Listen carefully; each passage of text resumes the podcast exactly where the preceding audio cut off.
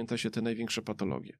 Takie, które no, widziałeś, że gdzieś tam zmierzasz ku wcześniejszemu rozwiązaniu i te najtrudniejsze pacjentki gdzieś do końca życia są z tobą, w tobie i jakby na, na doświadczeniach ich też budujesz swoją, y, swoją taką wrażliwość.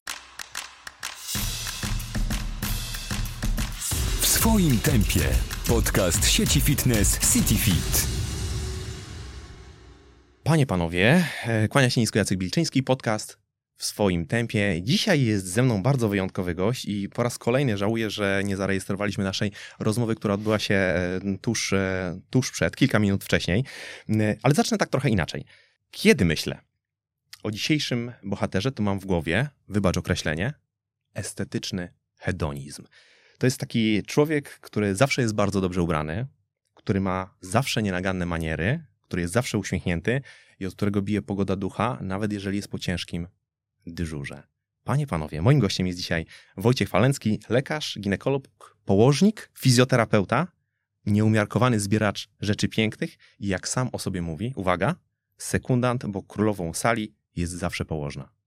Tak, wszystko się zgadza. Wszystko się zgadza. Chociaż myślałem, że powiesz, że y, bardziej jestem lekarzem z Instagrama, bo to wszyscy mówią. Oj nie, z oj tym nie. hedonizmem to poleciałeś.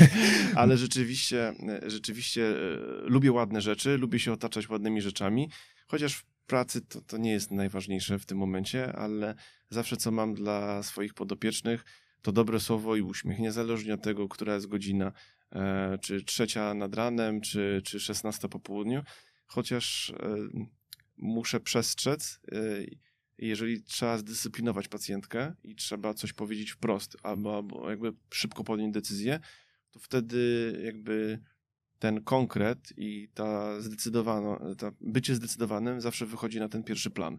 Także to niekoniecznie jestem wiecznie uśmiechnięty, ale rzeczywiście i nie, nie jestem cały dzień wiecznie zadowolony, ale w większości dnia jestem generalnie Trzeba to w wyważyć. dobrym humorze. O, tak. O, może tak bym powiedział. Dobrze, w dobrym humorze. Tak. E, o tym sobie wrócimy, do tego sobie na pewno wrócimy, o tym sobie porozmawiamy. Ja mam na początek takie, e, takie słowa, które chciałbym ci zacytować i które będą takim trochę wstępem do, do pytania, które chciałbym ci zadać. Wybitny człowiek, profesor Zbigniew Religa, powiedział kiedyś, pogotowie przywiozło pacjenta, który umierał, a chirurdzy dzięki szybkim decyzjom i niesamowitym umiejętnościom dawali mu szansę na dalsze życie.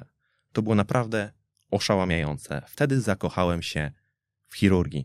Ja dotarłem do informacji mm, o tym, że ty wiedziałeś, że chcesz być lekarzem, kiedy miałeś mniej więcej 7 lat. A moje pytanie, co sprawiło, że Wojciech Falencki zakochał się albo chociaż odrobinę zauroczył w ginekologii i położnictwie? Hmm.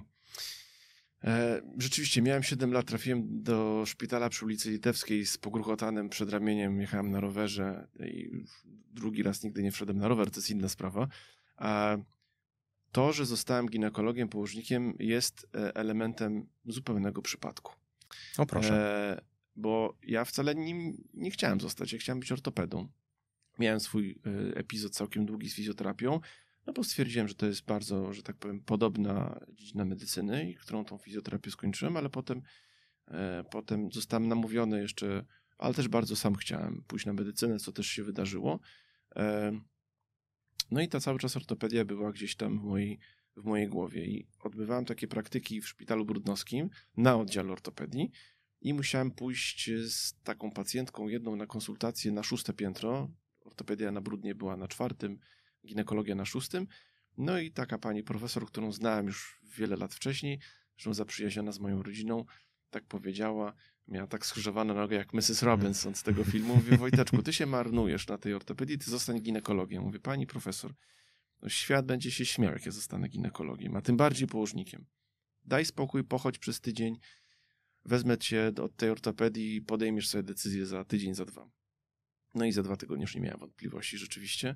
E, bardzo mnie tam miło przyjęto. E, gdzieś tam jakieś były wspólne konferencje, jeszcze jakiś był wyjazd po drodze jubileuszowy z kliniki.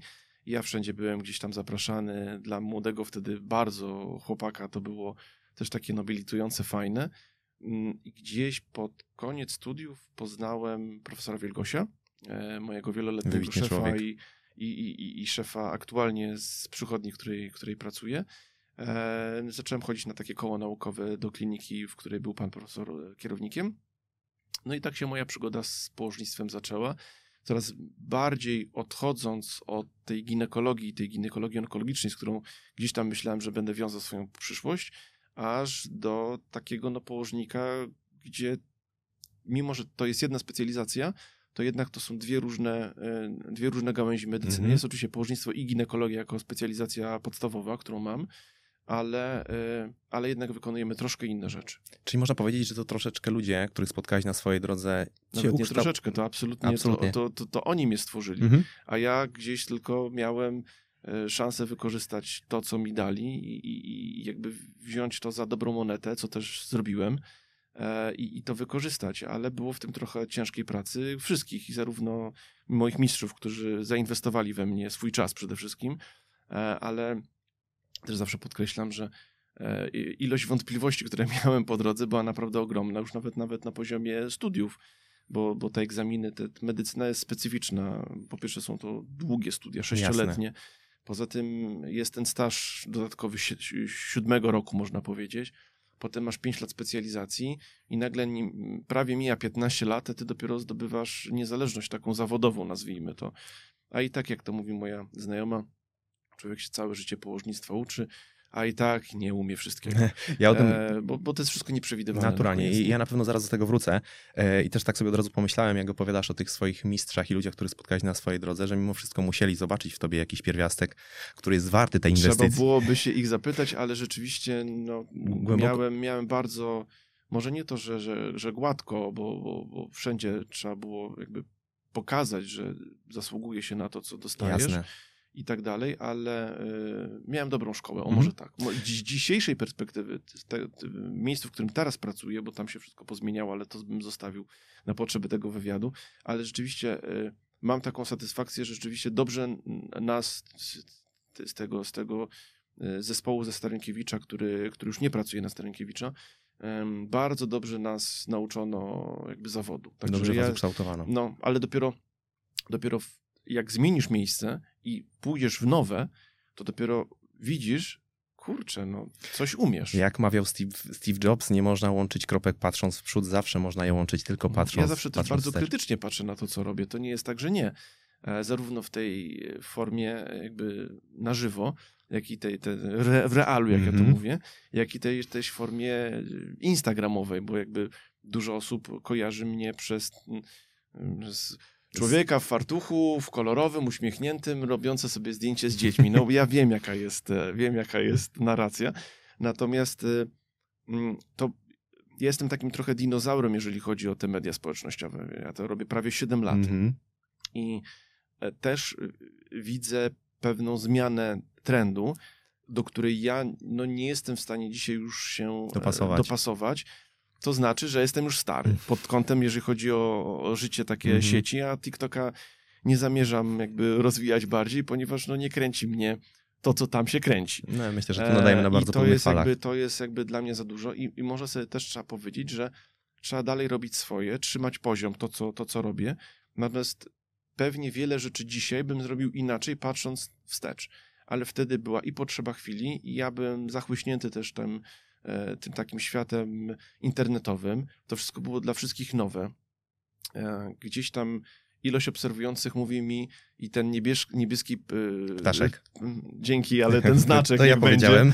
e, też mi mówi, że to, to konto niesie za sobą jakąś, jakąś, wartość. jakąś, jakąś społeczną, istotną misję czy, czy, czy treści i tego się będę trzymał i tego nie zamierzam zmierza, e, zmieniać. Ale e, e, no, widzę też jakby zmianę wśród moich odbiorców, no bo moje odbiorczynie w Mhm. większości też są po pierwsze albo coraz starsze, albo dopiero odkrywają te konta i tak dalej, i tak dalej, i są coraz młodsze.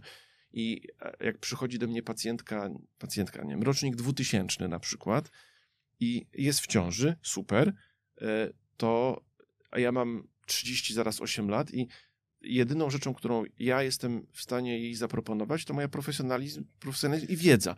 Ale ja już nie będę takim e, doktorem, który będzie e, panie doktorze, pan weźmie e, dziecko do zdjęcia i tak dalej, i tak dalej. Znaczy nigdy nie odmawiam. Mhm. Jeżeli ktoś chce, panie doktorze, czy zdjęcie z Bobasem, bo to jest ten znak rozpoznawczy, który wyszedł zupełnie przypadkowo w mojej tak zwanej karierze, Ale to kiedyś była taka historia, jak profesor Wielgoś na jednym z obchodów powiedział, że chce sobie pójść na patologię ciąży, żebyście nam przygotowali opód. Oczywiście wszyscy e, się spieli na, na wyżyny swoich możliwości intelektualnych i e, profesor zazwyczaj robił obchody, jeżeli robił, na, no bo tak to były zastępcy, jest, są szefowie oddziałów i tak dalej, tak dalej.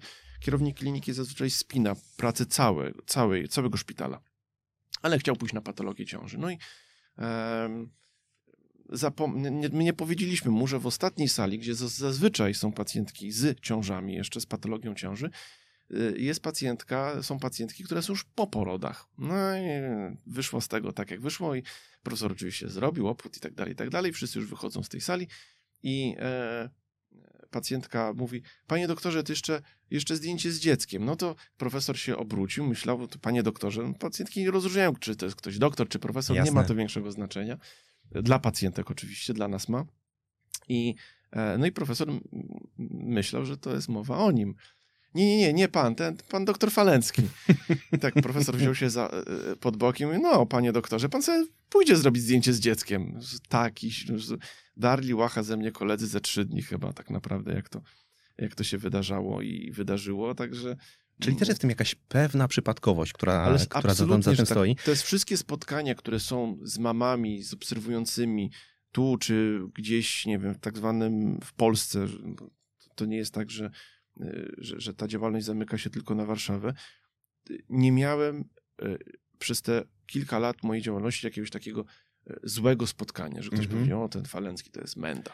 Nie, to naprawdę nie miałem też jakiegoś wielkiego hejtu w internecie. To, to miałem wielkie szczęście. Um, ale zobacz, przyczepiłbyś się do gościa trzymającego noworodka, no trzeba byłoby być nienormalnym, więc troszkę mi jest łatwiej pod tym względem, aczkolwiek troszkę zaniechałem już tego, mm. tych zdjęć, no bo też jakby troszkę zmienia się profil i potrzeby, można powiedzieć. Naturalnie. Ale z drugiej strony mówię, te, te wszystkie spotkania, które miałem i mam, są bardzo, bardzo Ale wiesz co, ja nigdy nie miałem takiego poczucia, żeby to było... Zawsze mia... Albo inaczej, zawsze miałem takie poczucie, że twoja działalność, którą śledzę od bardzo, bardzo dawna, e, to jest absolutnie dodatek do czego, do tego, co, bardzo co ty robisz. Powiedziane. I, bardzo dobrze To nie jest żaden trzon, to jest absolutny dodatek i ja to zawsze też postrzegałem z takiej perspektywy takiego trochę e, pamiętnika, mhm. pamiętnika trochę medycznego, pamiętnika trochę e, osobistego, ale cały czas gdzieś z tym bagażem medycznym mocno w tle, gdzie można znaleźć bardzo fajne historie, bardzo fajne anegdoty, czasem wiedzę, ale nie przekazywaną w taki suchy sposób, tylko z takim mm, pierwiastkiem e, uśmiechu i pierwiastkiem emocjonalnym. To jest coś, co ja absolutnie Bo, doceniam. Tak jak powiedzieliśmy przed nagraniem, sucha wiedza jest po prostu nudna. Trzeba tak. to... Wiedzę trzeba umieć sprzedać. Czy tak. się to komuś podoba, czy nie. I to generalnie trzeba się umieć troszkę sprzedać w tym wszystkim, ale rozsądnie, nie za wszelką cenę i nie można pokazywać wszystkiego. Tak, absolutnie. absolutnie. Uważam, że to jest też, e, jestem bardzo podobnego zdania, że robienie takiej telenoweli z własnego życia nie jest dobrym pomysłem. Nie jest. I, nie jest i, os, i ostatecznie, jak, jak ja to e, powtarzam, e, spokojne i czyste sumienie to jest najlepsza, najlepsza poduszka i najwygodniejsza. Tak, po tym wszystkim to tak może klamrą spinając to, co się wydarzyło w klinice, z której większość z nas odeszła, e, no ja mogłem sobie spojrzeć w lustro z czystym sumieniem. Tak. I pod tym względem jakby jestem zadowolony. E, Wojtku, słucha się ciebie absolutnie z wypiekami na twarzy, ale ja wiem, że ty masz trochę ograniczony czas, a ja chciałbym dotknąć jeszcze e, kilku wątków, więc pozwól, że postawimy tutaj, tutaj małą kropkę. Słuchacie podcastu sieci fitness CityFit. E, wiesz co, chciałbym jeszcze wrócić i zdecydować ci jedną rzecz, e, mhm. jeżeli chodzi o takie ogólne spojrzenie i biorąc pod uwagę twoje doświadczenie, ten cały bagaż doświadczeń, który masz właśnie, mm, e, który wynosisz, wyniosłeś i cały czas nosisz mm, ze swojej pracy zawodowej, Taki cytat znalazłem. Ginekologia i położnictwo to jedna z najmniej przygnębiających specjalizacji medycznych, bo jest nierozerwalnie związana z rodziną i pięknem człowieczeństwa, a nie tylko z chorobą i śmiercią. Zgodziłbyś się z taką diagnozą? Mm, I tak i nie. I tak i nie. tak i nie, bo ginekologia to czasem są trudne rzeczy. E, miejsce, w którym pracuję, sąsiaduje z Instytutem Onkologii. Mm -hmm. Bardzo przygnębiające miejsce. Prawda. I ja wiele lat tam przychodziłem na staże do kliniki ginekologii onkologicznej i tam generalnie w wielu przypadkach to życie się gdzieś kończy. A z drugiej strony masz ten trzon położniczy, gdzie tak naprawdę masz piękne różowe bobasy, które się rodzą, nowe życie, uśmiech mamy, płacz taty, krzyk dziecka i tak dalej, i tak dalej. Mogę wymieniać w nieskończoność. Mhm. Ale to też jest tylko jedna strona położnictwa. Gdyby było wszystko tak pięknie i ładnie, nie byłoby patologii ciąży i tego, co ja robię też. Mm, także czasem Każda moneta ma dwie strony. te ciąże i te pacjentki, dzieci tych pacjentek jeszcze, które są na tej pępowinie, mówiąc bardzo kolokwialnie, bardzo niemedycznie w brzuchu, Mhm. e, no, sprawiają nam dużo problemów i jakby o, o, o nich się myśli. Mm. Są dwie grupy pacjentek, które zawsze zapadają ci w pamięć. Słuchamy. Pierwsze to są twoje znajome, które prowadziłeś w ciąży. Mhm. To jest jasna sprawa. I takich dzieciaków, które, których ja spędzam kolejne wakacje, a jakby przechodziły przez moje ręce, jest troszkę już. E, A z drugiej strony pamięta się te największe patologie. Takie, które no, widziałeś, że gdzieś tam zmierzasz ku wcześniejszemu rozwiązaniu i te najtrudniejsze pacjentki gdzieś do końca życia są z tobą, w tobie i jakby na, na doświadczeniach ich też budujesz swoją, y, swoją taką wrażliwość i tak dalej, i tak dalej. Także no mam ja myślę, że to jest, to jest troszkę absolutnie takie brzemię, od którego nie da się uwolnić. Myślę, że ono Nie no, zostaje... my, my myślimy o swoich pacjentkach. Mhm. To ja na pewno. Numer. Ostatnio zadzwoniła do mnie pacjentka o 2.41, że właśnie jedzie do mnie do szpitala. Jako, że ja odbieram każdy telefon w, na dyżurze, e, więc odbierałem również i ten. No dobrze, to przygotuje pani miejsce, już wszystko było. No wiadomo, że nie spałem, tylko czekałem na nią i pięknie urodziła pacjentka zaraz. Natomiast są też takie historie, że, e, że nie wiem, panie doktorze, mam ciśnienie takie, a takie, to ja jeszcze wezmę tabletkę i, i, i spróbuję poczekać. Mówię, nie, nie, proszę natychmiast jechać do szpitala, więc jakby ten telefon e, służy przede wszystkim takiemu komfortowi dla pacjentki, ale też ja troszkę nad tym mam kontrolę. Kiedy byłem na takim stypendium w Chinach przez parę tygodni, to tylko prosiłem, żeby pacjentka dodała też 6-7 godzin, to wtedy w tym oknie typu 14 mojego Mhm. czasu, to wtedy możemy sobie pogadać w Czyli to co. taki zawór bezpieczeństwa zawsze. Zawsze. działający w dwie strony. Wolę tak, niż żeby pacjentka coś przeczytała w internecie nieodpowiedzialnego. No właśnie to jest jedno z pytań, ale pozwól, że jeszcze zadam ci e, jedno takie pytanie, które jest też związane z tą profesją, Mhm. e, którą wykonujesz, e, ale na pewno wrócę do tego, do tych mediów Mhm. społecznościowych i tego, co gdzieś tam można znaleźć. Bo droga do zawodu lekarza to jest taka ciągła wspinaczka, tak? Od momentu, e, kiedy stawiasz pierwsze kroki na uczelni, do momentu Ciernista droga. ciernista droga, kiedy, kiedy musisz odwiesić e, stetoskop na ten przysłowiowy, e, na ten przysłowiowy kołek. ginekolodzy nie mają stetoskopu, bo głupio wyglądają. Ale na trzecim roku, żeby nie było, wszyscy chodziliśmy łącznie ze mną. Każdy marzył o stetoskopie. Łącznie ze mną do dzisiaj gdzieś, znaczy gdzieś go mam, ale jeszcze muszę go namierzyć. Dobrze, niech za, niech za tym będzie biały kitel na, na, na, na, przysłowiowy kołek. I już o tym wspominałeś, że to nie zawsze jest kolorowe, mówisz, że to jest ciernista droga. Co do tej pory według ciebie, e, z twojego doświadczenia w tej drodze było najtrudniejsze? I czy miałeś takie momenty, kiedy chciałeś się poddać, kiedy mówiłeś, to nie dla mnie, e, stop, nie dam rady? Na każdym etapie było coś trudnego. Mhm. Jak jakiś był przedmiot typu kobyła, który miał, e, po prostu nie no, koszmarne były i te pytania, i ci prowadzący byli tacy wymagający i tak dalej, i tak dalej, no to, no to wtedy. No. Pierwszy, pierwszy kryzys przychodzi drugi, trzeci rok.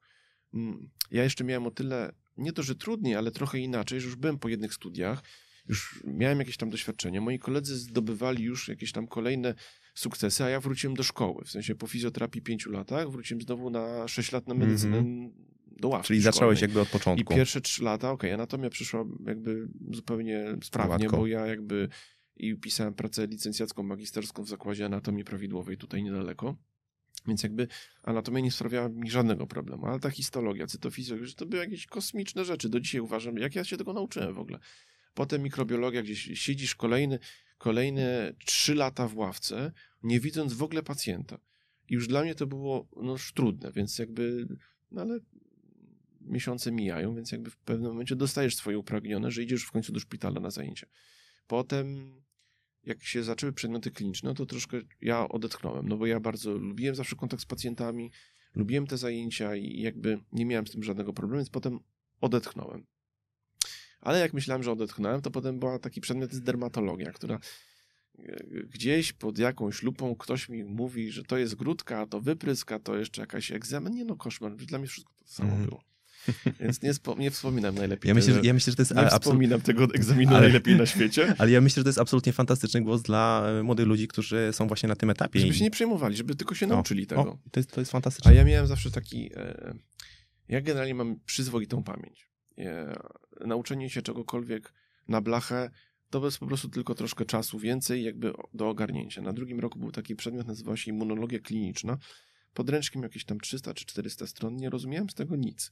W związku z powyższym, trzy tygodnie wziąłem się, nauczyłem podręcznika na pamięć, dostałem 4,5, była chyba druga czy trzecia najlepsza nota na, na roku, więc jakby nauczyłem się książki na pamięć. I jakby do dzisiaj coś tam pamiętam. Jak jeszcze. inwokacje. E, tak, coś, Litwo ojczyzno moja, ale e, tak samo robiłem z histologią i do dzisiaj mam, do dzisiaj, to była taka indoktrynacja tą wiedzą, e, że, mm, że do dzisiaj pamiętam, co jest w tych tabelkach na przykład. Do dzisiaj pamiętam układ tej, tej książki. Mhm. No bo to człowiek się uczy nie to, że dwie godziny się pouczysz i wszystko umiesz. Uczysz się trzy tygodnie po 5-6 godzin dziennie i może się tego nauczysz. Może. Jasne.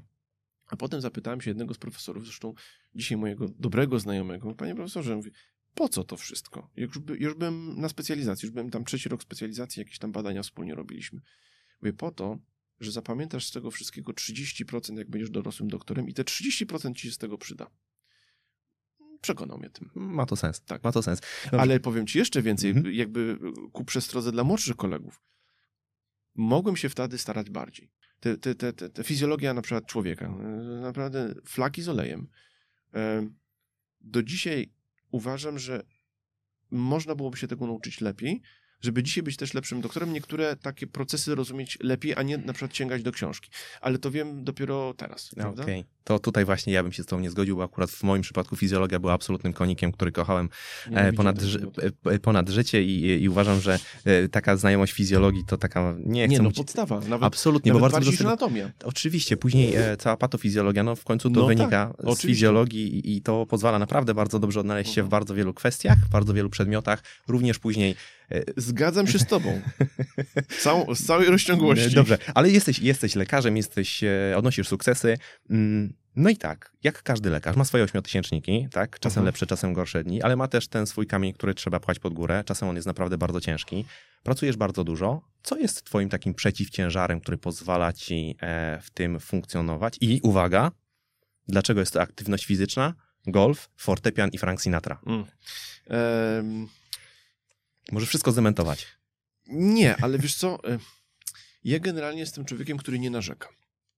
No bo ja też wyszedłem z takiego miejsca, że jak jest praca, to jest dobrze. Tak. Jak nie byłoby pracy, to byłoby źle. Narzekasz, że masz tam 20 pacjentek w izbie przyjąć, ciesz się, masz pracę, możesz się czegoś nauczyć. Więc jakby u mnie się nigdy nie... Znaczy ja nie, nie, nie znoszę narzekania. I jakby nie. Nie polskie. Nie, nie, nie, nie. Po prostu dla mnie szklanka jest zawsze do połowy pełna, nigdy do połowy pusta. E, I to wynika też z tego, jak Optymiści żyją dłużej podobno. Mam nadzieję. Em, I jakby to chyba z tego wynika też, jakim ja człowiekiem jestem. Ale rzeczywiście ja rzadko chodzę smutny albo taki zamyślony. Bywam zmęczony, jak każdy Jak oczywiście. każdy, absolutnie. I, i, potrzebuję, I potrzebuję chwili wolnego, więc co mnie napędza do kolejnego tygodnia, to wolny weekend. Aktualnie mam na tyle już jakąś tak zwaną mm, y, moc sprawczą, że mogę powiedzieć, że w weekendy nie pracuję, chociaż jak powiedziałem przed programem, nie zawsze mi się to udaje. Ale rzeczywiście teraz mam trzy weekendy z, z rzędu, mam wyjazdowe wolne. Jestem z tego powodu bardzo zadowolony, więc już mnie to nakręca, po, jakby, że będę bardziej Mhm. zadowolony. Się spotkam ze swoimi przyjaciółmi, znajomymi i tak dalej, i tak dalej, będzie super. Em, wyjazdy, znaczy tak, golf to bym powiedział, że to jest coś, co bardzo długo i bardzo dużo mi dało, Mhm. bo jako bardzo młody człowiek trafiłem do tego świata, nienawidzę tego słowa, elitarnego, które z elitą nie ma nic A wspólnego. ja mam taką pewną ciekawostkę, ale to Tak, zaraz, ci, zaraz, e, zaraz o tym powiem. Da, bardzo dużo mi dało, bo ja trafiłem tam do tego tak zwanego towarzystwa, będąc bardzo małym chłopakiem, miałem 14-15 lat e, i z miejsca trafiłem na głęboką wodę. Moi znajomi byli znacznie starsi ode mnie, nawet starsi, ode, nawet starsi niż ja dzisiaj jestem. E, więc dzisiaj tacy moi znajomi z golfa mają lat nie wiem, 60, 70, a ja mam dalej 30, tam 7, 8 Mhm. A wtedy byłem bardzo małym chłopakiem, ale oni wprowadzili mnie w ten świat, jak trzeba, co można pogadać, czego nie. e, Brali mnie na jakieś wyjazdy, mogłem się nauczyć wiele od nich, podpatrując nawet wiele rzeczy, ale też miałem przyjemność poznania wielu bardzo interesujących osób. E, Więc jestem im za to bardzo wdzięczny. A dzisiaj ten golf jest ograniczony do minimum, bo ja sobie e, jakby raz w roku jeżdżę na taki wyjazd golfowy, albo gram, albo nie gram. Raz w roku. Aczkolwiek Mhm. tak, aczkolwiek to, co e, dzisiaj mi daje golf, to to, że prowadzę wszystkie ciąże moich przyjaciół, znajomych z golfa dziś. Więc jak się poznaliśmy te 20 lat temu, a potem ktoś szuka lekarza do prowadzenia ciąży albo do profilaktyki, no to wiadomo, że zadzwoni do Falenckiego. To jest bardzo miłe. Więc tych dzieciaków golfowych mam już pod opieką trochę, a, to- nawet na jednym byłem na takim wyjeździe zagranicznym, byłem z dwoma, które przeszły przez moje ręce dosłownie. Mm, Okej. Więc to, to było ultra miłe. To, Jasne. To jest fantastyczne. Ale to ja mam taką bardzo e, dużą ciekawostkę, bo ja Mhm. troszeczkę e, poszukałem, bo ja z golfem nie jestem zaprzyjaźniony w, ta, w taki sposób prawdopodobnie jak ty. Nie miałem nigdy okazji, chociaż e, posiadam jakiś zestaw, e, jest jakiś zestaw kij w domu, ale nigdy nie miałem okazji ich, e, ich wypróbować. Mhm. On jest bardziej darowany. Mhm. Posłuchaj, w czasie jednej e, rundy przeciętny golfista, uwaga, noszący samodzielnie swoją torbę golfową spala do 2,5 tysiąca kilokalorii. Mhm. To jest dwa razy więcej niż ja spalam na siłowni w ciągu Mhm. całego tygodnia. I Można- dostaje 78 zawałów, uderzając tą, Ale poczekaj. kijem w piłeczkę. Nie, bo, bo jakby to się, to się bardzo często kojarzy ten golf z takim, e, no, czymś bardzo statycznym i e, z A takim... jak wygląda Rory McIlroy albo Tiger Woods? Tak, to ja ale bym poczekaj. chciał być takim gol... to ja bym chciał być takim gościem. Ale, ale poczekaj, bo tutaj się, jak, mnie się to bardzo szybko wyjaśniło, No. skąd się to bierze. Przejście przez wszystkie dołki na polu zajmuje zwykle od 4 do 6 godzin. No, jak 6 godzin grasz, to się, to, to się wleczesz. To ale się, za dobrze. 4-5. I No. oznacza przespacerowanie około 6 do 8 kilometrów Zgadza wraz z ważącą kilkanaście kilogramów torbą e, z kijami, zakładając oczywiście, że ją, że ją niesiemy. Także e, jeżeli ktoś, to taka moja rada, jeżeli chce, e, szuka sposobu na wydatek energetyczny, to wo, golf może okazać się bardzo dobrym rozwiązaniem. Zgadza się, ale jeszcze jest wartość, znaczy jest jakby szkoda emocjonalna, ponieważ nie zawsze to tak wygląda jak w PGA Tour, Mhm. że ta piłeczka tak ładnie leci i w ogóle potem ląduje tam, Ale- gdzie chcemy. Ale myślę, Piłka nigdy, nigdy nie leci tam, gdzie my chcemy i nigdy nie ma takiej trajektorii, jakbyśmy chcieli osiągnąć. Ale to jest Ale staramy się. Ale myślę, że jest absolutnie zarezerwowane dla każdej dyscypliny sportowej, że ona pięknie wygląda, kiedy obserwuje się tych, na, tych Wydaje się sportowców ten sport taki łatwy. z najwyższej półki, tak, a później okazuje się, że to wcale nie jest takie proste. Nie jest, jest bardzo trudne. To jest bardzo trudne. E, Wojtku, czego nauczyło cię bycie lekarzem? To jeszcze takie pytanie dodatkowe. Cierpliwości. Cierpliwości. Dłużej, bardzo. A położnik traci cierpliwość i robi cięcie cesarskie, bo czasem też tak jest. Ale rzeczywiście cierpliwości takiej... e, Ja generalnie łatwo wybucham, mam Mhm. krótki ląd, Mhm. ale bardzo szybko jakby ja wybuchnę i potem jest wszystko w porządku. Praca moja wiąże się z ogromnym ładunkiem energetycznym, takim emocjonalnym. No, ogromnym kredytem zaufania również, gdzie, prawda? Tak. I gdzieś tam, i gdzieś tam czasami te emocje puszczają nam, ale to nie tylko mi, to, to wszystkim. Natomiast y, generalnie cierpliwość to jest to, co, to, czego się nauczyłem. Mhm. To jest ta dobra cecha, ale też jest y, zła cecha, którą jak już rozmawiamy, to to, że ja mm, y, czasem przedstawiam wiele rzeczy, może nie wiele, ale część rzeczy w sposób autorytatywny. Mhm. No bo e, to ja chcę dla pacjentki jak najlepiej, a pacjentka czasami myśli, że- ja chcę dla niej jak najgorzej.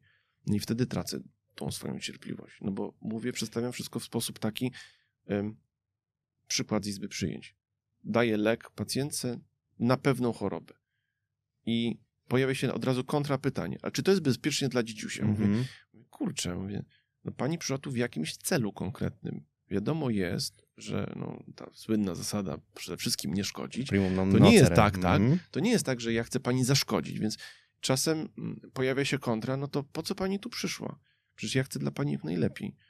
E, Czasem się dekompensuje, ale coraz częściej się nie dekompensuje, tylko odpowiem tak, to jest bezpieczne dla dzidziusia, oczywiście. Ale no to są takie blaski. Jasne, ale to jest, to jest właśnie też bardzo ciekawy wątek i on trochę mi się wiąże z tym, o czym wcześniej powiedziałeś, bo gdzieś tam wspominałeś o mediach społecznościowych Mhm. i o tej dobrej i o tej gorszej Mhm. stronie, albo tej stronie, na którą, za którą czasem ludziom w naszym wieku trudno nadążyć, Mhm. jakkolwiek to brzmi. I ja mam takie poczucie, że od kilku lat rzeczywiście jesteśmy takimi świadkami wywracania utartych schematów, między innymi pozyskiwania informacji. Mhm. E, Teraz e, sięga się do, korzysta się z internetu właściwie to jest takie pierwsze miejsce z wyboru, również jeżeli chodzi o wiedzę medyczną. No i mówmy się, ta wiedza, która tam jest, ona jest bardzo różnych lotów. Czasem jest to źródło po prostu de- dezinformacji. Tak. Czy ty się w swojej pracy zawodowej spotykasz z takimi sytuacjami, że e, czy tego doświadczasz? Czy przychodzi na przykład pacjentka i mówi, panie doktorze, ale ja znalazłam w internecie, że... To nie akurat. Szczęśliwie Mhm. tego nie, natomiast y, czasem y, rozwiewam wątpliwości, Mhm. jeżeli chodzi o tak zwane wierzenia ludowe. Mhm. No bo czasem mi to pomaga, czasem nie. Czasem obrócę to w jakiś tam żart, a, a czasem odpowiadam że na podstawie badań naukowych nie ma żadnych Przesłanek. danych i przesłanek na to, że to w ogóle działa. Ale proszę próbować. Mhm.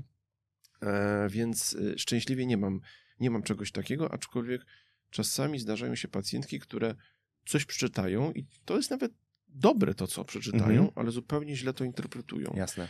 Więc y, to jest takie odwracanie trochę kota ogonem i musisz się tłumaczyć z rzeczy absolutnie jakby podstawowych i wytłumaczyć, że pacjentka jest w błędzie. Że Mhm. owszem, przeczytała dobrą rzecz, ale źle to zinterpretowała. zinterpretowała. I czasem to jest bardzo trudne. Ale to pocieszające, że nie, że nie spotykasz się tak nagminnie z, taką, z takimi ludźmi, którzy są skażeni taką internetową konfabulacją, bo Wiesz, y, ja mam do czynienia z pacjentami młodymi, z pacjentkami.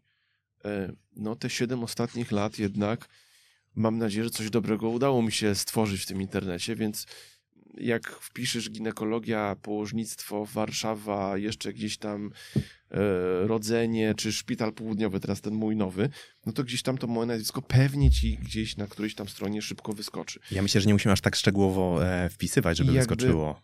Więc jakby mam nadzieję, że pacjentka raczej pójdzie y, w ten profil, który gdzieś tam budzi jej zaufanie. I, i ja wtedy mam troszkę łatwiejszą robotę. Mhm. Zresztą teraz mój serdeczny przyjaciel wydał tą książkę o ciąży, więc mam nadzieję, że czasami odsyłam, a to zobaczy pani w książce na przykład, Tak. albo Doktor Lipa. e, doktor Lipa zgadza się, albo e, ja coś tam produkuję się, mówię, tak, tak, tak, to już doktor Lipa napisał to w swojej Mhm. książce, także to jest bardzo miłe. Ale to, to, to w takim razie spróbujmy chociaż odrobinę skorzystać z, twe, z tej twojej wiedzy o takich standardach e, ciążowych, standardach okołoporodowych, e, ale z takiej perspektywy trochę ruchu, trochę aktywności, może trochę fizjoterapii, no bo ten pierwiastek w tobie jest e, absol, absolutnie żywy, bo w świadomości niektórych osób ciąża to jest taki stan. Pacjentka Mm, ma leżeć. Pacjentka ma absolutnie leżeć, pachnieć, jeść i, i, i przykryć się najlepiej szklanym koszem na 40 tygodni. Tak, i to jest prosta droga do tego, żeby mieć zakrzepicę. Okej. czyli bardzo głębokie, złe powikłanie w ciąży i w połogu.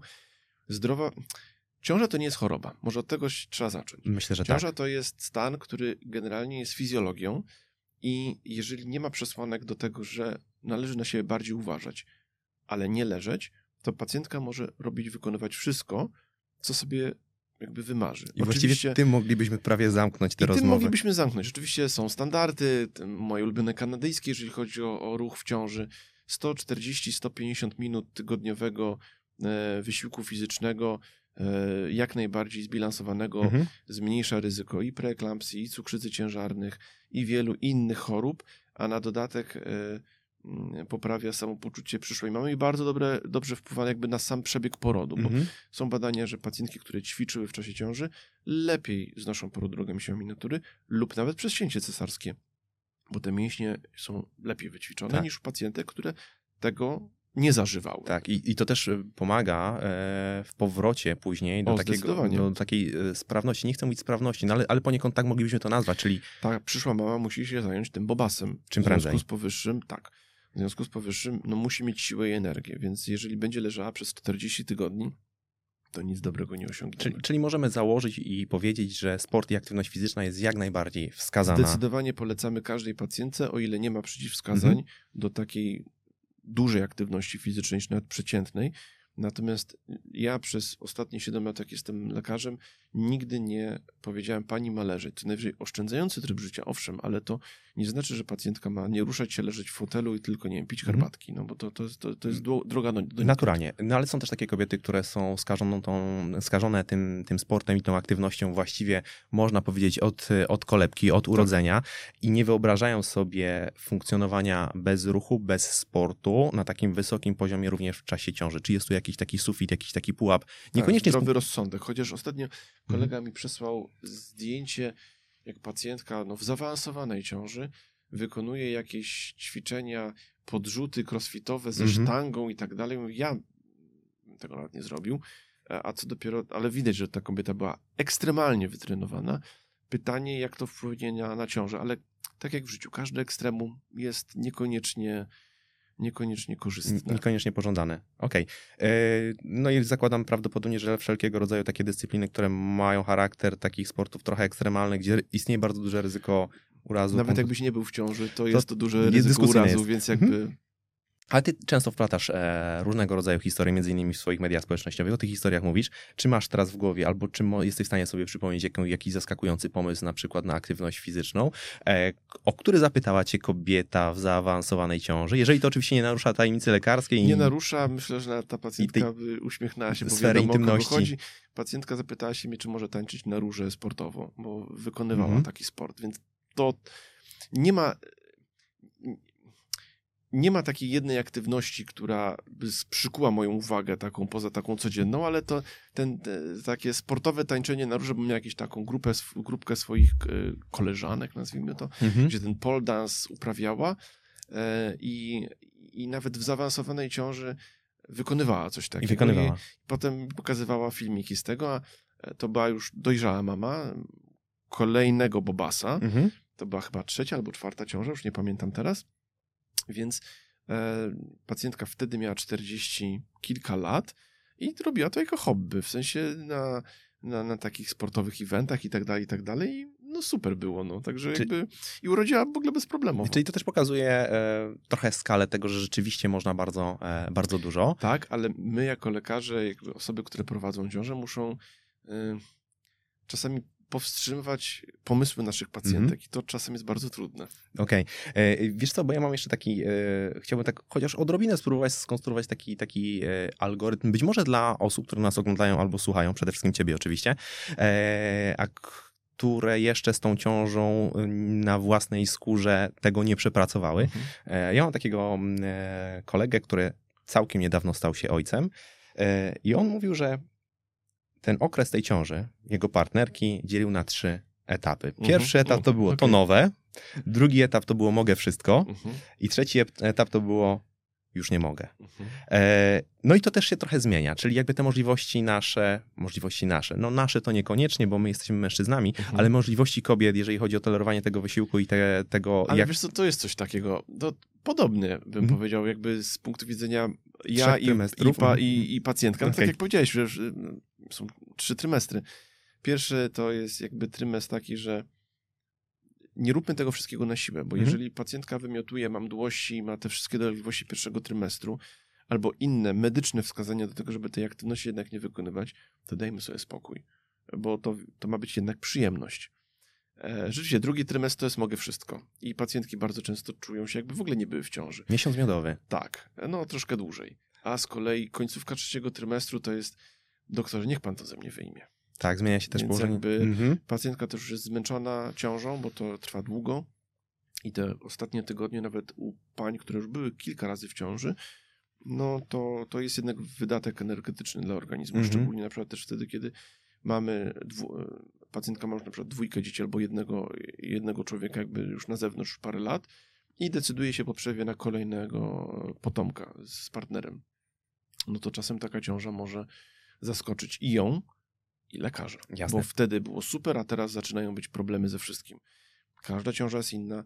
Nawet najzdrowsza pacjentka w pierwszej ciąży może być bardzo chora w kolejnej ciąży i tego się czasem nie da. Jasne, to też, to też od razu po tym, co powiedziałeś i, i ja myślę, że ja powinienem był dodać to trochę wcześniej, zadając ci te pierwsze pytania, albo może chciałbym, żeby to wybrzmiało, mm, że wszystko, o czym my sobie tutaj rozmawiamy, e, tego nie należy traktować jako, jako wskazanie medyczne. Nie, to nie jest porada. To nie Jak jest porada. chcesz porady, to idziesz do lekarza. Tak, no i mm, każda kobieta, która, która w ciąży jest, no, jest prowadzona przez swojego lekarza, który będzie decydował o tym, tak co jest. można, czego nie można. Natomiast y, ja też spotykam się mm, i spotykałem się wielokrotnie, no rzeczywiście ten trzeci trymestr, kiedy to położenie tego środka ciężkości się zmienia, kiedy zaczyna być coraz bardziej pod górę. To Też- też tłumaczę swoim pacjentkom, że ten środek ciężkości się zmienia, bo to jakby to wynika z mojej wiedzy fizjoterapeutycznej. no.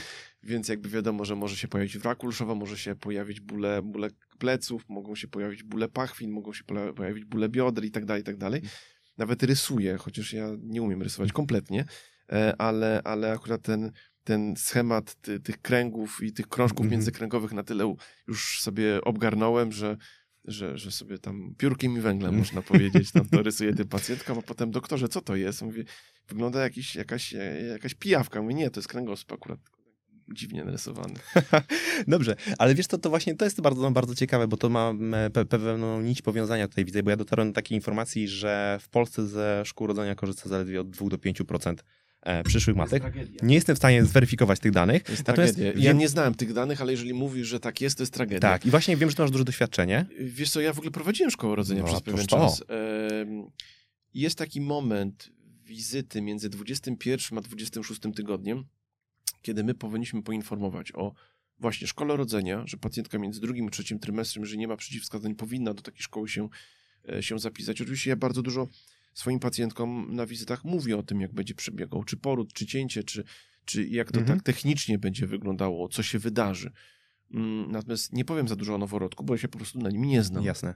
nie umiem, znaczy umiem przewinąć Bobasa, nie jest to jakby rocket science, Mhm. ale jakby y, to mama musi nabrać tej pewności. Ja tą pewność, pomimo tego, że akurat nie mam dzieci, ale jakby y, to one muszą mieć tą pewność, a nie ja, bo ja im wtedy już nie pomogę, Naturalnie. bo one będą w domu, ja będę u siebie. Więc to jest jedna rzecz, ta szkoła rodzenia. Druga rzecz to jest położna środowiskowa, która w teorii i w praktyce to jest taka osoba, która powinna przyjść do ciebie po, po porodzie 4-6 tygodni i pomóc ci zobaczyć, co i jak e, sobie radzisz z tym, z tym, z tym nowonarodzonym człowiekiem. I trzecia rzecz, powinna pacjentka wiedzieć, że jest możliwość e, bankowania krwi pępowinowej. I to są. Bo między 21 a 26 tygodniem to jest tak, masz drugi trymestr zrobiony USG, to referencyjne. E, Test e, obciążenia glukozą w zasadzie albo już będzie, albo będzie, już był, albo będzie dosłownie na dniach i masz taką wizytę troszkę o niczym. Ruchów jeszcze nie musisz czuć, bo to jest 21 tygodni, to jeszcze u pacjentki, która nie była nigdy w ciąży, to ja też zawsze mówię, że to jest jeszcze mały człowiek, więc on może się nie ruszać, albo może się Mhm. ruszać, że za trzy dni w ogóle się nie będzie ruszał i to jest okej wszystko. Jeżeli nie ma innych dodatkowych niepokojących objawów, to tak się wydarzy i to nie trzeba jechać na izbę przyjęć Naturalnie. i tak dalej. Więc to jest taki, taka wizyta, która właśnie e, powinna mieć te trzy elementy, które powiedziałem. Więc jeżeli Mhm. ktoś jeszcze ma wątpliwości, gdzie ma jakąś szkołę rodzenia, albo gdzie ma położoną środowiskową, to najlepiej oczywiście mieć szkołę rodzenia w miejscu, w którym się będzie rodziło, chociaż wiem, że one są przepełnione, e, ale wybierajmy taką szkołę, jeżeli można, z uwagi na te pandemiczne odejście od obostrzeń, raczej takie szkoły live, bym powiedział. Natomiast e, jeżeli jest mądra położna środowiskowa, a mam nadzieję, że tylko takie są, no to, no to ona też ci bardzo dużo pomoże w przygotowaniu się do tego porodu, bo ona po pierwsze będzie wiedziała, że ty jesteś w ciąży i będzie urodzić dziecko, ale też, e, więc pomoże ci na gdzieś tam drugim, trzecim trymestrze, ale też najważniejsza rola, kiedy ona przyjdzie do ciebie dopiero po, po Mhm. Czyli generalnie zachęcasz, bo to jest... Koniecznie. Koniecznie. Okej, to Koniecznie. jest... Stawiamy dużą Jak kropkę. najbardziej tak, polecam wszystkim pacjentkom. Okej. To jeszcze mam jedno pytanie, e, które też trochę z taką, ja bym powiedział profilaktyką, ale, ale też powrotem e, później do, do, do formy i do pełnej sprawności. E, jakie jest, jaka jest twoja optyka w tym temacie? Konsultacja fizjoterapeutyczna, mam na myśli taką konsultację Tak, teraz to jest w uroginekologiczną. ogóle hit. To, to w ogóle każda pacjentka, tak, każdy pacjent, bo ja zawsze mówię, ja, ja mam pacjentki, nie mam pacjentów, Tak. ale e, mam takie wrażenie, że każdy ma zaraz swojego fizjoterapeutę, tego, em, psychoterapeutę, to tak jak Mhm. w Stanach Zjednoczonych, każdy ma swojego terapeutę i każdy, każda kobieta będzie miała swojego urofizjoterapeutę. Mhm. E, Nawet gdzieś to ostatnio e, e, czytałem w kilku wypisach z innych szpitali warszawskich, e, jako jakby e, kopiuj w klej, że zalecana wizyta u, u swojego e, urofizjoterapeuty. Nie znam ich jeszcze bardzo wielu, Mhm. w sensie nie, nie polecam jednego konkretnego. Też się pytam swoich pacjentek, bo ja nie jestem omnibusem, czy są zadowolone, czy nie są zadowolone, ale po porodzie myślę, że jeżeli to jest taka świadoma ciąża, świadomy poród, w ogóle wszystko teraz jest mega świadome, to jak najbardziej zalecam, tylko żeby to był człowiek z jakimiś referencjami, doświadczeniem, bo bardzo jeszcze niestety w tym świecie fizjoterapeutycznym, a też jestem magistrem fizjoterapii, więc mogę powiedzieć, czasami mamy do czynienia z kolegami, którzy niby się znają, ale da, dają, jak tacy trenerzy czasami, których podpatruję na siłowni. Mhm. Niby się znają, a tak patrzę na ten, na ten ich program I te treningowy, kompetencje są to aż, wątpliwe. mnie, to aż mnie plecy bolą. Mhm. No więc to jest taka odpowiedź na pytanie. Tak, ale jeżeli mielibyśmy zaufaną osobę i wiemy, że tej Tak, to, to jest... To jest tak, jak najbardziej. I to jest też taki trochę właśnie z mojej perspektywy, bo nie ukrywam, I to niezależnie od tego, jak się poród skończy, czy siłami natury, czy przez cięcie cesarskie. Mhm. Poród jest poród. Tak, to jest, to jest e, tak trochę też właśnie z mojej perspektywy, bo ja nie ukrywam, że też tą, tą działką fizjoterapeutyczną jestem siłą rzeczy skażony i e, te mięśnie miednicy Mhm. i ten powrót gdzieś tam do, do takiej sprawności do, do głowy nam, nam wkładano i, i, i e, ja tak trochę przez swoje okno gdzieś to, Mhm. to postrzegam, ale najważniejsza była twoja optyka w tym temacie, ale tu się zgadzamy absolutnie, także, e, także myślę, że, że nie, nie trzeba wiele e, dodawać.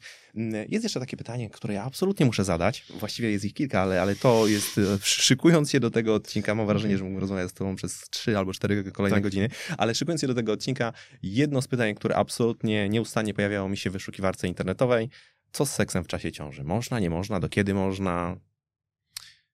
To znowu zdrowy rozsądek musi przeważyć, bo jeżeli są pewne objawy i lekarz mówi, że no niekoniecznie, bo jest ta ciąża Mhm. zagrożona, chociaż ja bardzo nie lubię tego określenia, ale jest to czy ciąża podwyższonego ryzyka, no to wtedy nie. Ale ciąża to nie jest choroba. Czyli, Więc tak, czyli tak, tak. Tak, i nie ma jakiegoś takiego takiej granicy czasowej, że Nie. na przykład od 34 tygodnia już Nie, zbliżenia są. A są też takie informacje, nie wiem, czy będziesz w stanie je zweryfikować. e, Zastanawiam się, czy to nie są jakieś takie internetowe mity. Mm, Tak przypuszczam, ale, ale to ty tutaj Mhm. jesteś głosem rozsądku wiedzy e, również. E, indukcja porodu seksem, czy to jest w ogóle możliwe? No to tak jak herbatka malinowa, żeby przyspieszyć poród. Czyli ta, ta sama zasada. Ta sama zasada. Uśmiecham się, bo mam kilka rzeczy, ale powiedzmy, że nie jest po 23, więc nie będę Dobrze. tego mówił. Nie, no nie jesteśmy jeszcze przed dobranocką, No możemy założyć, dobrze. Ale, ale tak, tak. Ale to chętnie usłyszę po nagraniu. Tak. Dobrze.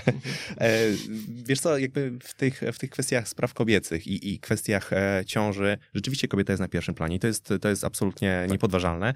Natomiast ja jako taki e, głos męski chciałbym o to zapytać, bo mm, mężczyźni naturalnie są gdzieś tutaj spychani na, na drugi plan, natomiast dla nich to często jest też bardzo nowa sytuacja. Często też nie wiedzą, jak się odnaleźć. Czy ty masz jakiś taki przekaz, jakiś głos, który chciałbyś, e, żeby oni usłyszeli, jak dbać o swoje partnerki? Czy jest coś takiego? Em, powiem tak, że przede wszystkim dla nich oczywiście to będzie nowa rola, więc muszą się nauczyć wspierać te swoje, te swoje partnerki, żony, narzeczone, dziewczyny i tak dalej.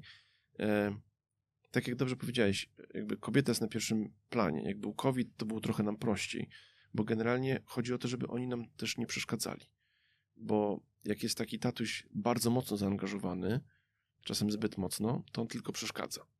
E, Na pewno nie pomaga. E, Ale to nie jest tak, że ten partner, ojciec dziecka e, jest przy porodzie. Czasem jest to, nie wiem, koleżanka, Mhm. dula, mama, teściowa, ale na przykład partnera nie ma, prawda? Więc jakby to zawsze kobieta decyduje też, kto jest przy porodzie, a kogo nie ma. Na przykład mówi, że na ten na drugi okres porodu, albo jak się dziecko rodzi, to żeby ten partner sobie tam może za tą zasłonką Mhm. pozostał, bo jakby to może dla niej jest niekomfortowe. Tu zawsze decyduje mama. Przyszła. To ja spróbuję e, zapytać cię o to, nie wiem, czy możemy to jakoś chociaż odrobinę naszkicować dwoma, trzema zdaniami, mm, bo to słowo poród padło tu wielokrotnie i gdybyśmy tak trochę spróbowali sobie, mam teraz oczywiście na myśli osoby, które nigdy tego nie doświadczyły, Mhm. E, spróbowali sobie naszkicować w głowie, jak to wygląda na bazie e, amerykańskiej kinematografii, to prawdopodobnie okazałoby się, że mamy m, kobietę leżącą w łóżku 10-15 minut, zespół medyczny i jest po wszystkim. Tak. Natomiast e, ja wiem ze swoich źródeł, że to wygląda trochę inaczej. Biegunowo. Okej, biegunowo. I że jest to również związane z ruchem i z aktywnością fizyczną. Tak.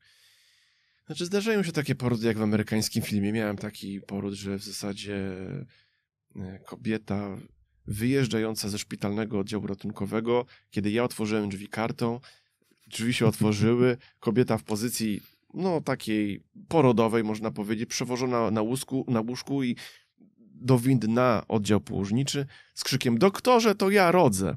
No to to się zdarza oczywiście. E, Ale a, to tyle, jeżeli chodzi o, o hollywoodzkie, że tak powiem, Produkcje. aspekty. E, W, w, jesteśmy w życiu. Oscarowej, więc jakby, więc, jakby, więc jakby to tyle. To tak rzeczywiście nie wygląda. Poród to jest maraton. To jest proces. To, to nie jest wydarzenie. Więc jakby różne są etapy porodu i to trwa czasem kilkanaście, kilkadziesiąt godzin. Chociaż stara zasada mówi, że kobieta rodząca nie powinna dwa razy oglądać wschodu słońca. Jestem absolutnie, zgadzam się z tym, ale to też trzeba rozróżnić wtedy, kiedy się zaczyna poród. Myślę, a że mamy piękny tytuł odcinka. tak, tak. No, no, no, tam, gdzie schodzące słońce. Em, a z drugiej strony musimy też wytłumaczyć, bo jeżeli pacjentka mi mówi, rodziłam 30 godzin, mówię, no dobra, ale jak odpłynął płynowodniowy, to jeszcze nie jest poród. Poród jest wtedy, kiedy zaczynają się skurcze, regularne. I jak dojdziemy tak po nitce do kłębka, to nagle pacjentka nam mówi, no jednak 18 godzin, jak na pierwszy poród. To super, to fajnie. Um, najważniejsza zasada też przy porodzie nie przeszkadzać zbytnio. Jeżeli ten poród zaczął się sam, to, to jakby jesteśmy tylko sekundantami i tam sobie podglądamy to wszystko. Mm -hmm. Natomiast y, nie ingerujemy w fizjologiczne procesy, przynajmniej ja tak nie robię. Jeżeli coś się dzieje, no to wtedy ingeruję oczywiście zdecydowanie, bo zależy mi na tym, żeby pierwsza pacjentka była zdrowa i ten dziedzic był zdrowy, prawda? Bo jakby to jest moja odpowiedzialność Naturalnie. w tym momencie. Więc aktywność fizyczna jak najbardziej tak, bo też są badania, które mówią, że jak kobiety ćwiczą i są aktywne w ciąży, to to skraca nam wszystkie okresy porodu, więc jak najbardziej tak. No to też nam pokazuje, jeżeli mówisz 18 godzin, to od razu pokazuje na przykład 18 godzin, czy 10 godzin, czy 12 godzin, czy 20 mhm. godzin, no to pokazuje nam, że to przygotowanie e, z punktu widzenia tej aktywności fizycznej wcześniej może być naprawdę kolosalne, bo bardzo, trudno, jest przebiec, trudno jest przebiec maraton, nie biegając wcześniej. Dokładnie. Dobrze, Wojtku, czy przyjęcie książęcego porodu wciąż jest twoim największym o zawodowym Boże, marzeniem? Coś takiego napisałem.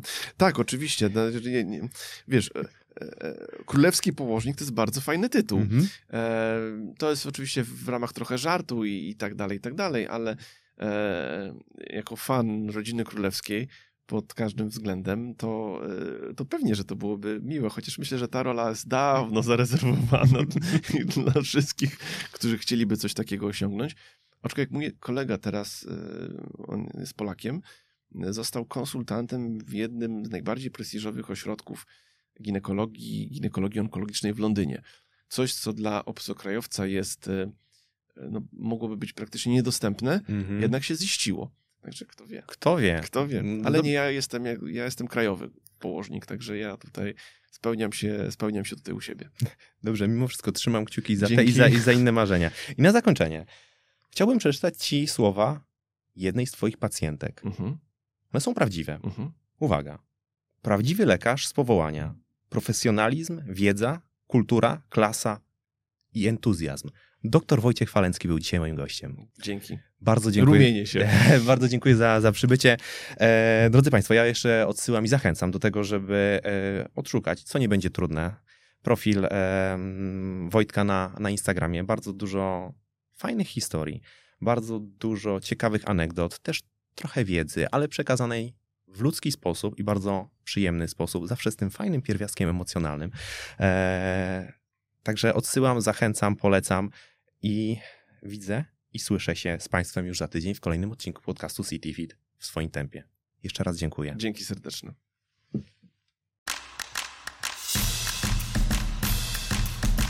W swoim tempie. Podcast sieci fitness CityFit.